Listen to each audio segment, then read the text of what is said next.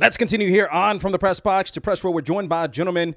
Uh, you know him. I mean, uh, Chris Fowler. Everybody knows him. Handles, of course, now play by play college football on ABC's here on behalf of Dos Equis, DosEquis.com.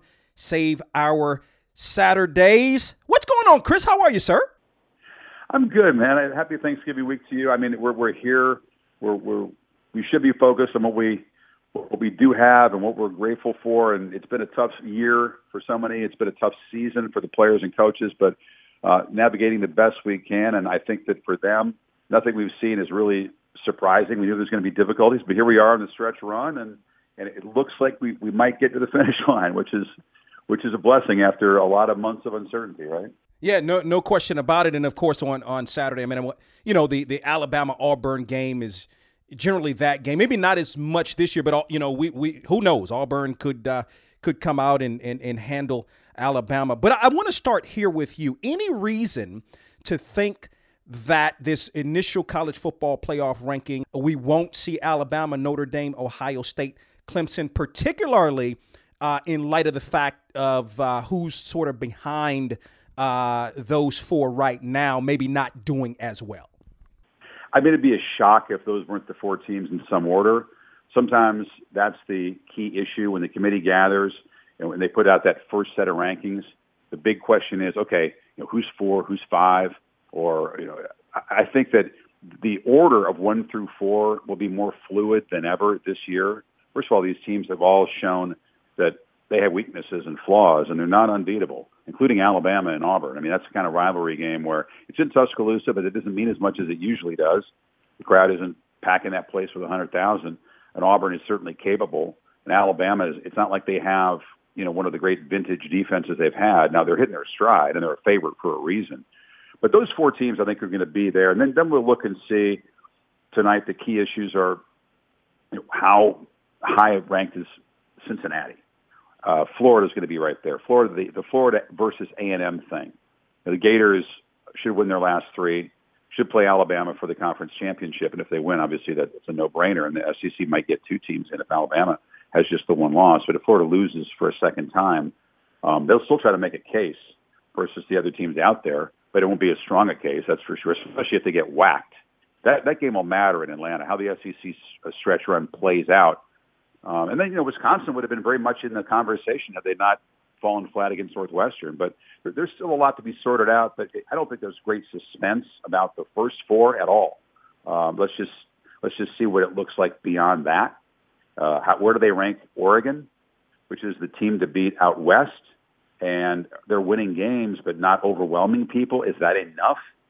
When they have a, a, a compressed schedule, they'll have fewer games than the people they're being compared against. Is, is seven and zero oh going to be enough, or do they need to be, you know, kicking butt out there on the West? Well, we'll get a clue tonight, I think, when the rankings come out. Yeah, no, in Florida, I mean, Florida looks very good. Let let me throw this at you. So, um, Cincinnati, I mean, undefeated right now. Let's say Florida loses uh, another game. Let's say Clemson uh, loses perhaps to Notre Dame in the uh, ACC championship game. It looks like we're on course uh, for that. Could we see uh, Cincinnati in the college football playoff when it's all said and done? Oh yeah, if you're comparing an undefeated Cincinnati team, which still needs to look good. I mean, they were blasting people in the American Conference until a, a close win on the road against UCF, which is hey, listen, it's not easy to beat UCF in a shootout and you get credit for that win, but they didn't overwhelm them. They didn't. You didn't watch that game and go, okay, this is clearly one of the best four or five teams. You, you know, they have more work to do. But you're talking about a two-loss Clemson team. If they lost again to Notre Dame, I mean, I don't think they could make a great case. A, a two-loss Florida team where they they blew a game late at A and M um, with a fumble, and and then lost a close game to Alabama. But the problem is, if A and M wins out, you, you got to go with A and M over Florida. They beat them head to head. They would have less losses. So that that's sort of the conversation. Where are they going to rank these teams?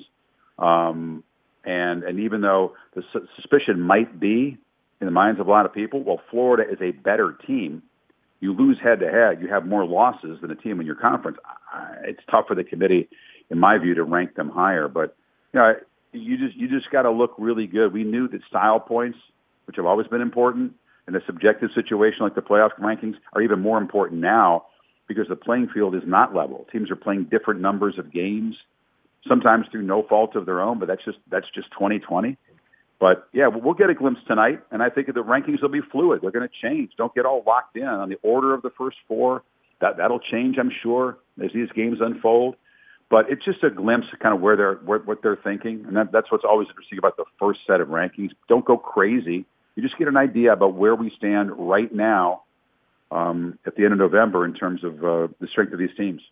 Talking college football with the one and only Chris Fowler, who joins us here on From the Press Box to Press. I can remember going back, Chris, maybe six or seven years ago. Coastal Carolina comes to Greensboro, plays North Carolina A&T, gets out of Aggie Stadium because of a missed extra point by North Carolina A&T. Now Coastal Carolina's you know, undefeated top 20 team uh, in the country, looking at just some seven years later. How great is that a story, uh, what Coastal Carolina is doing for college football? Yeah, I mean, I, I think that this year's had stories like that. I mean, at, at a higher profile, it's Cincinnati, it's BYU, and Marshall's sitting there at, at seven and zero. Oh. The Raging Cajuns are a top twenty-five team. Liberty almost went to three and zero oh against the ACC.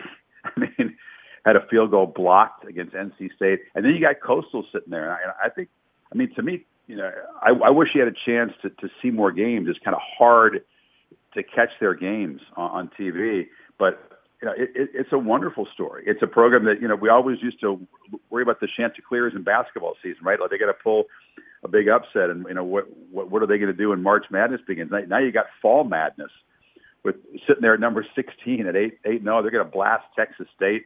I mean, they're going to keep going, and then then you've got. You, I know they were folks were kind of disappointed that um, Liberty lost because that Liberty Coastal showdown in a couple of weeks. I think it's still a great show. I think it's a possibility College Game Day could be there. I, I don't speak for that show. I haven't hosted it for a while, so I don't want to get in trouble there. But I know that you know Coastal Carolina and Liberty would be a true 2020 uh, symbolic showdown game on December 5th there. So I may, maybe it'll. Ha- I mean, it's going to happen, but it, maybe game day will be there.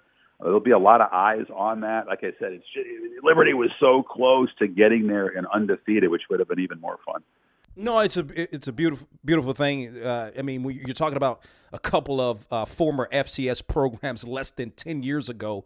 You know, top 25, cusp of top 25 teams. A couple of more thoughts with Chris Fowler, and we appreciate. Let's be careful though with Fowler, the rankings. I, I will say this, man. I will say this. This is a year for all those programs to get a ranking. I think we know that in, in a regular year, uh, the the rankings might not look the same, but who cares about that? I mean, it, they you know they're on the field, they're eight and zero, and and the rankings are what they are. But but it's certainly been, I think, one of the fun aspects of this season to have, you know, Coastal, as I said, Marshall, um, Louisiana, and then you know obviously BYU doing well, Cincinnati doing well. It, it's about time. We don't want this sport to be just about the Power Five, and we fall into that trap of talking only about the bracket, only about the Power Five, only about the playoff relevance. And I hate that word. There's a lot of football being played out there. Teams deserve credit for navigating through and, and, and dealing with 2020 stuff because it's a test of your culture of a program. It's a test of your toughness and your resilience and the chemistry and, and your creativity as a staff, handling your business, just getting to the starting gate, much less getting through the season. All those teams we talked about, these group of five teams, have done a hell of a job, and that deserves to be celebrated. No, no question about it. So you're here on behalf of Dos Equis. Uh, what uh, what can fans do to still save their Saturdays?